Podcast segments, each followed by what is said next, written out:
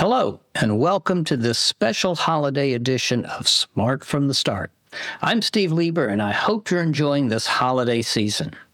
Today, we are treating you to another special crossover event, once again featuring Molly McCarthy, the former chief nursing officer at Microsoft, and her podcast, The Smart Care Team Spotlight, also presented by Care AI. Molly engages in thought provoking discussions with trailblazers and the most innovative nursing leaders in healthcare. Today, we are sharing another one of her captivating conversations, this time featuring a longtime friend and colleague of mine, Judy Murphy. Judy is a clinical informatics pioneer and formerly served as CNO of IBM Healthcare, as well as senior nursing informatics roles in provider settings. Judy discusses the challenges faced during the infancy of clinical IT applications, lessons learned from implementing EMRs, and the critical role of data retrieval alongside data entry. Exploring the highs and lows of AI implementation, Judy sheds light on issues like data curation and trust establishment. She also delves into the hype around ChatGPT AI and broader AI integration in healthcare, making it a perfect complementary fit for our Smart from the Start community. So kick back, unwind, and enjoy this special episode. Let's learn how to navigate the dynamic intersection of AI and healthcare for meaningful patient care and outcome improvements with Judy Murphy on the Smart Care Team Spotlight. I wish you all a festive and joy filled holiday season. Enjoy the show. Welcome to the Smart Care Team Spotlight presented by Care AI, the smart care facility platform company and leader in AI and ambient intelligence for healthcare. Join Molly McCarthy, former CNO of Microsoft, as she interviews the brightest minds in healthcare about the transformational promise of AI and ambient intelligence for care teams. Too often, technology makes caregivers' lives harder, not easier. It's time for smart technology to empower care with a more human touch. Today, I'm honored to have a clinical informatics pioneer and trailblazer, Judy Murphy, as our guest on the Smart Care Team podcast. As it relates to the intersection of nursing, informatics, and government policy, few others can match the career of Judy Murphy. After starting as a bedside nurse and nurse manager, Judy had a long career introducing and deploying an array of clinical IT solutions at Aurora Health in Wisconsin, ahead of notable roles as a CNO with HHS Office of the National Coordinator for Health IT, which is where Judy, I believe, we first met, and the CNO of IBM Healthcare. So we're excited to have a conversation that will draw upon the wealth of these experiences from the past and her wisdom to inform our future. Welcome, Judy, and thank you so much for joining us today. Thanks, Molly. I'm going to go ahead and dive right in. I know our listeners are eager to hear from your vast array of experiences and really want to start out with your time at Aurora, which is now, I believe, Advocate Healthcare.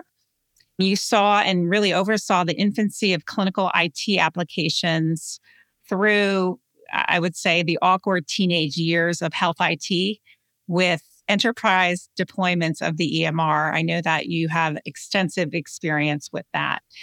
And as you think about retrospectively that journey and the evolution of health IT to where we are today, what can you tell our listeners about what you think we got, you got right, or we got right, as well as areas for improvement or what we could have done better? Yeah, that's a really good question, Molly. And I would say I started in the infant years, not just the teenage years, because I started doing this in the 80s. And that's important only because I think it, it hits on the first point that I'd like to make. And that is what was learned was the form factor itself that's used for the automation makes a huge difference. Meaning, you know, in the 80s, in the 90s, you know, we didn't have small devices. We didn't have flat screens. We didn't have good Wi Fi.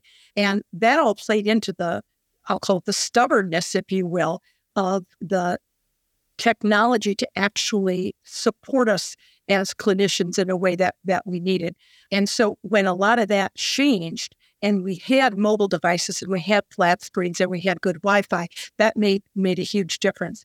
So one of the points I want to make is the importance of actually supporting the workflow and the devices themselves moving with the clinician, particularly the nurse, and not just kind of being that fixed device. I have to say, one of the funny retrospective story, we tried to automate the recovery room documentation, and there was no Wi Fi, and the devices were big. So we had this big device cart, and we had cords coming out of the ceiling. And you could literally move the device like five feet this way and five feet that way because they were tethered to the ceiling.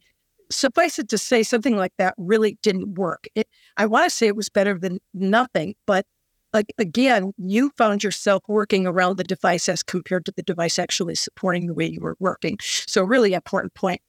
You know, I, I think the second one is we worry a lot about data entry and the timing of data entry, but I want to also emphasize the importance of data retrieval and that technology should be supporting that data retrieval. And we haven't always done that in all of the different screens and flow sheets and things that we've um, put into our automated documentation, and even the pulling out of lab results. Things things like highlighting abnormals in a really good way and making it simple to know what lab results or what documentation results I saw before through the use of bookmarks when bringing me in where I last was looking. Some of the stuff that we consider just automatic eh, today, some of our web searches and stuff weren't and aren't necessarily in all of our electronic health records.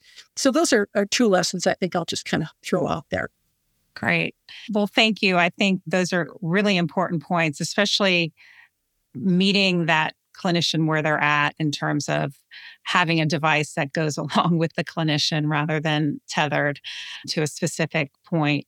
And then the, the data entry, obviously huge, and retrieval, that's a great point. And really, in today's world, presenting that information back to the clinician in a, in a easily digestible manner. And so, just as a follow up question to that, I, I would love to hear how that experience really led to some of your other positions, most notably ONC. So it kind of identified the struggles that we had in, in those early days, and everybody was struggling. So one of the important things to do would be to share our struggles. So we weren't all learning the same lessons.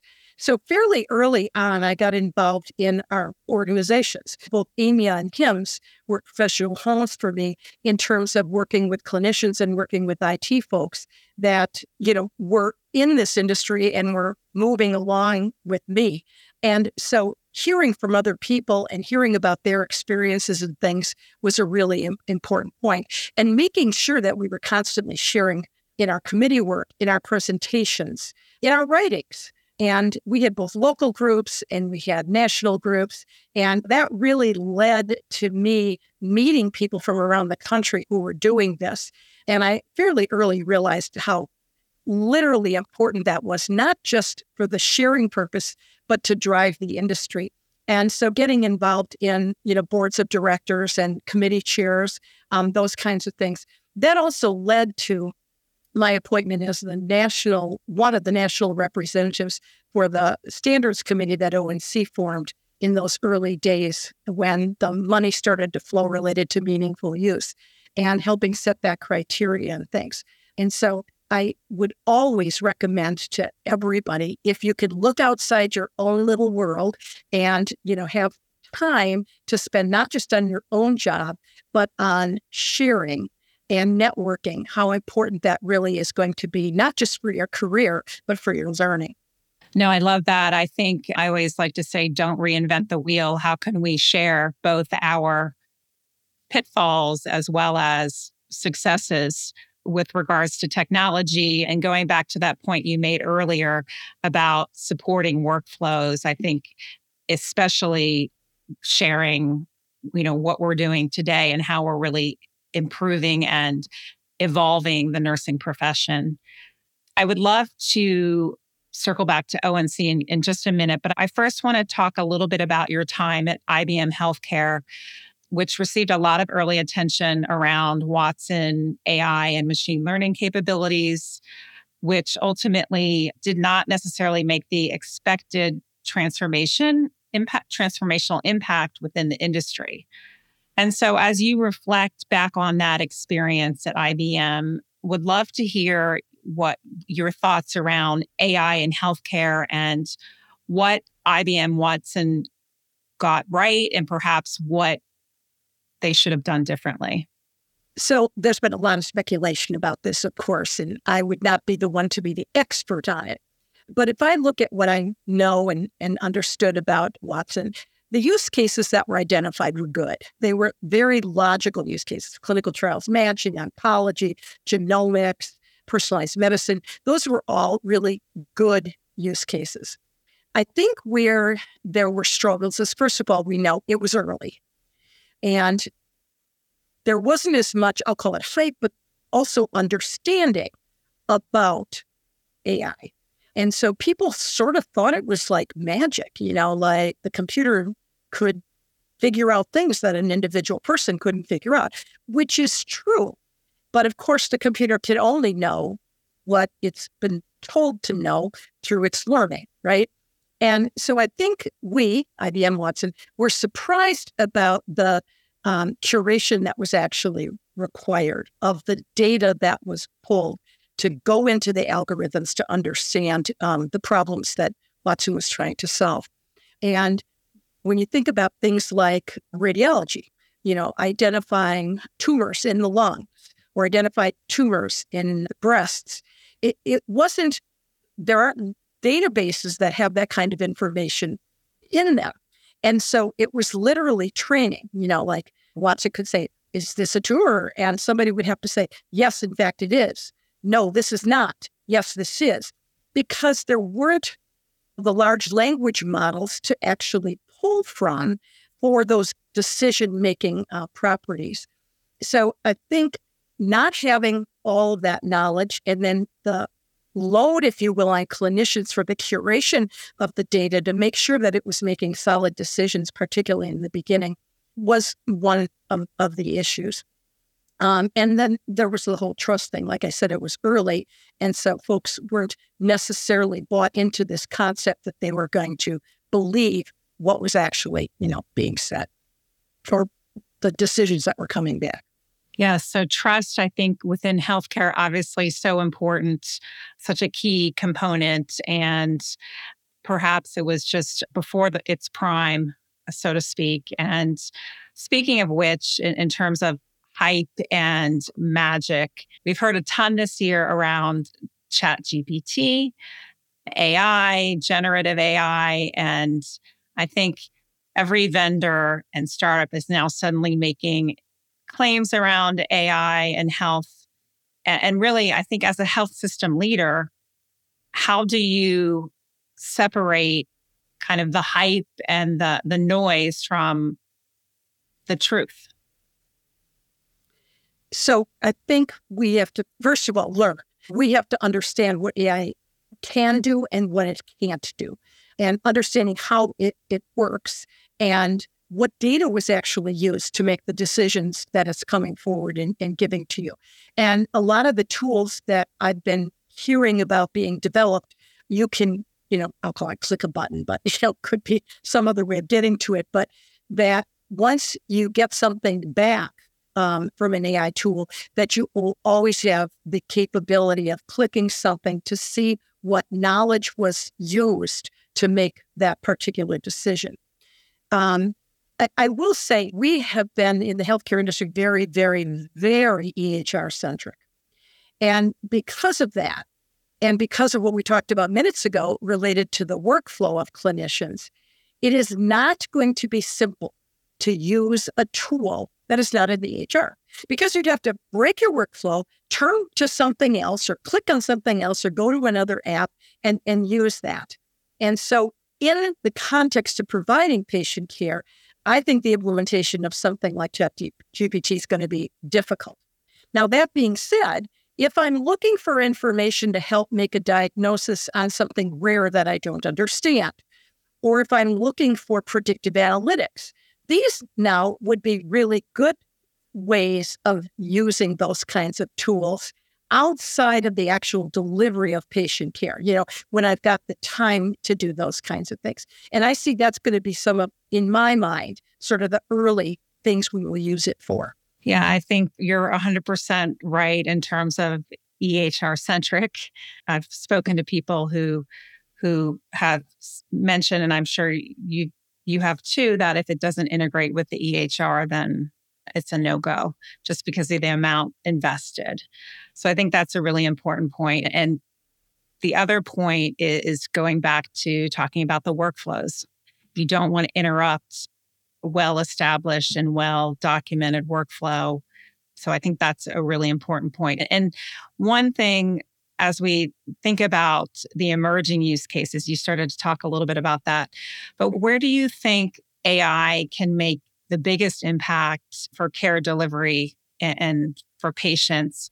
And then any thoughts around how we can utilize it to make the life within the hospital for nurses and other caregivers easier so that it's not encumbered cumbering them so in my mind the one of the best use cases is helping us evolve evidence-based practice and helping us really understand as nurses what are the things that we do that make a difference to the patient's outcomes and what are the things we do that we've just always sort of done and could possibly could possibly drop and so, with the electronic health record being implemented now for many years, we've got data that we didn't have 20 years ago or even 10 years ago.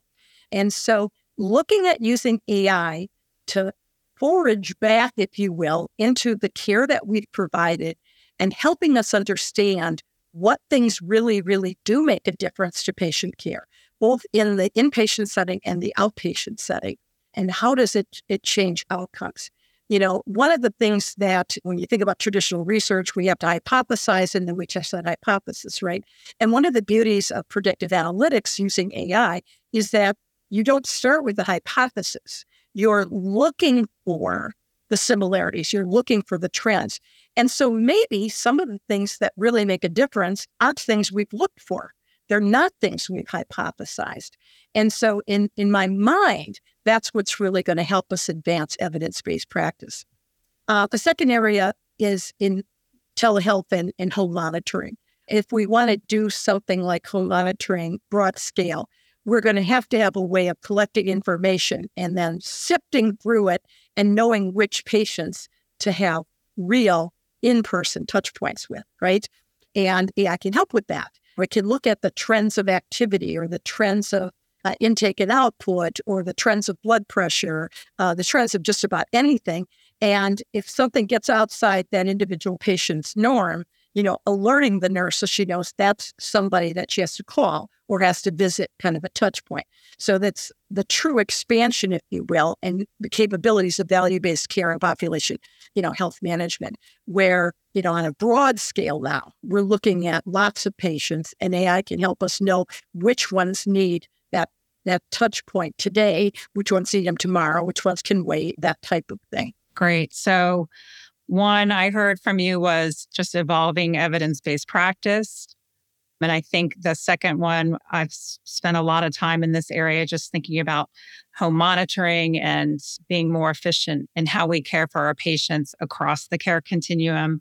So, those are two great points. And you mentioned the word sift through the data. And I think that's critical that as we have, you mentioned we have years and years of data, are we using it to improve care?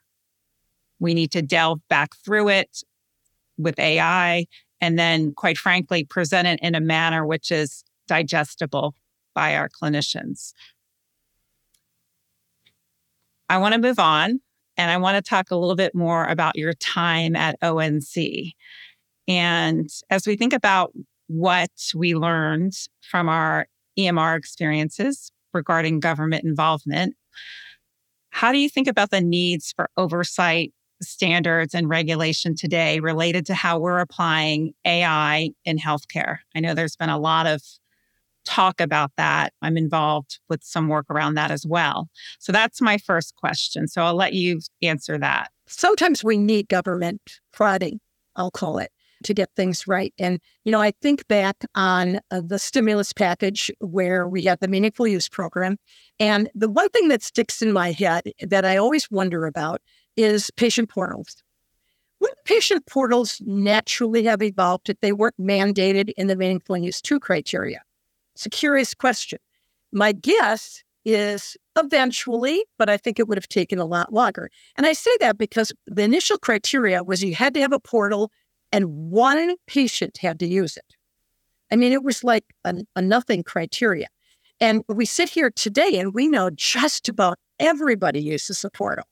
And the percentages in general are quite high. To look at your lab results, to look at x ray results, to see your physician's notes, to see your after visit summaries, all those kinds of things. And so that's a stimulus where there was involvement and it probably was needed, you know? Another really good example is standards. I don't think our vocabulary standards, I don't think our transmission standards for interoperability would have moved along at the government when would constantly been prodding it. And everybody watching what's going to go in the USCDI next, you know, kind of thing. And I feel like that kind of, uh, and I keep calling it prodding because they don't do everything, but they do little pieces that kind of spur the industry to start thinking about some things that they should be doing. Um, that being said, I do not think everything should be regulated, just like today it's not.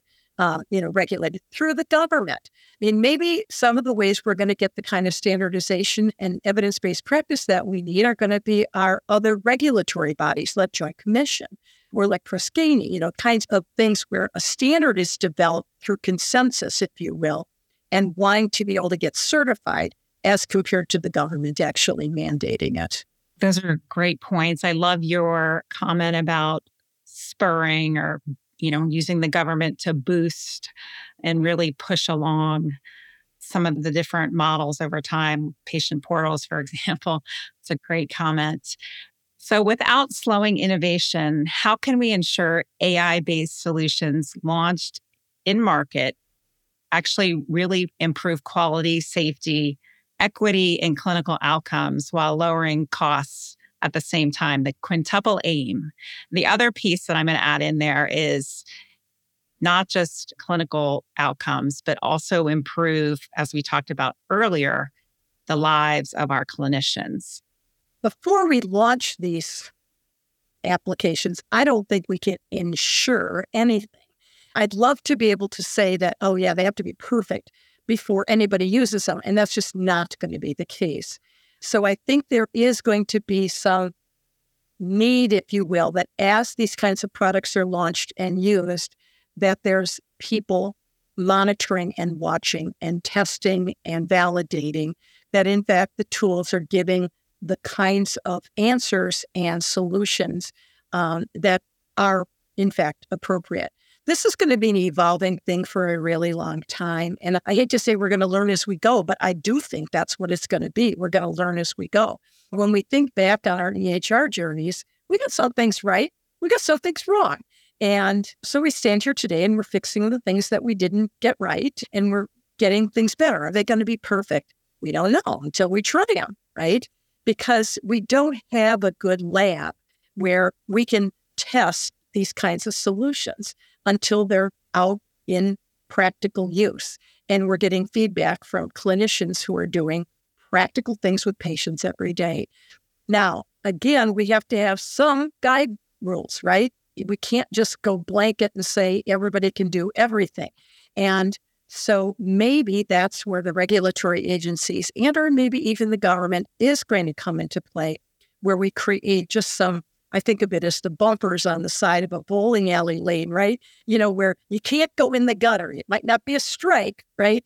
But you got to prevent people from going into the gutters. And there are probably some overall big rules that are going to be required related to things like ethics and safety that will be required.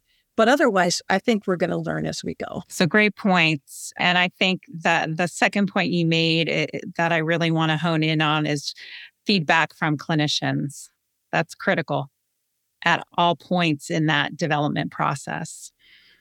So I just have one closing question for you. So most of our listeners, health systems, CNOs, CNIOs, and their teams And obviously, you've got a really unique lens, having walked many miles in different shoes from bedside nurse to CNO of IBM Healthcare.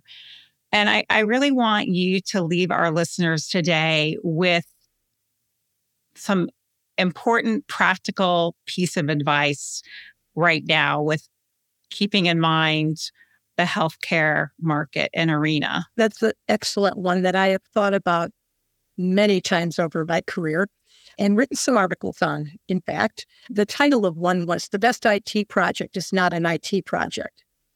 And I, I hone in on that because technology advances and then we see its advancement and we figure out how to apply it to our work.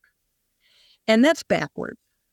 In reality, we should be identifying the practice change that we want to implement. So we should be visualizing how we want care to work and then looking for tools that are going to change toward that direction that we've identified. That doesn't always work, right? Because I'd love to say we consider how we want to change practice, and then we go to a vendor and say, we need you to build X, Y, and Z. That just isn't how the industry works and never has been. But as close as we can get to that and to take these sorts of implementations, especially when we tar- start talking about AI in nursing, and thinking about how the practice is going to change and how we're going to make or use that practice change to make a difference in patient care and patient outcomes has to be front and center as compared to the trials and tribulations of the actual implementation. You know, the implementation is so hard, we get so involved in that that we don't think about that practice change and how it's actually changing the way we work and changing the way we deliver patient care. And so keeping that change front and center and letting some of that other stuff kind of become peripheral is probably the advice I'd give very practically to all those folks who are looking at doing implementations in the next five years. Well, thank you, Judy. And, and listeners, you heard it from her right here. The best IT project is not an IT project. I love that. And to your point about really identifying what needs to change within the nursing practice or the clinical practice to improve patient outcomes is critical. So thank you so much for being with us today, Judy. Appreciate your time. Thanks for listening to the Smart Care Team Spotlight for best practices in AI and ambient intelligence and ways your organization can help lead the era of smart care teams. Visit us at virtualnursing.com. And for information on the leading smart care facility platform, visit care.ai.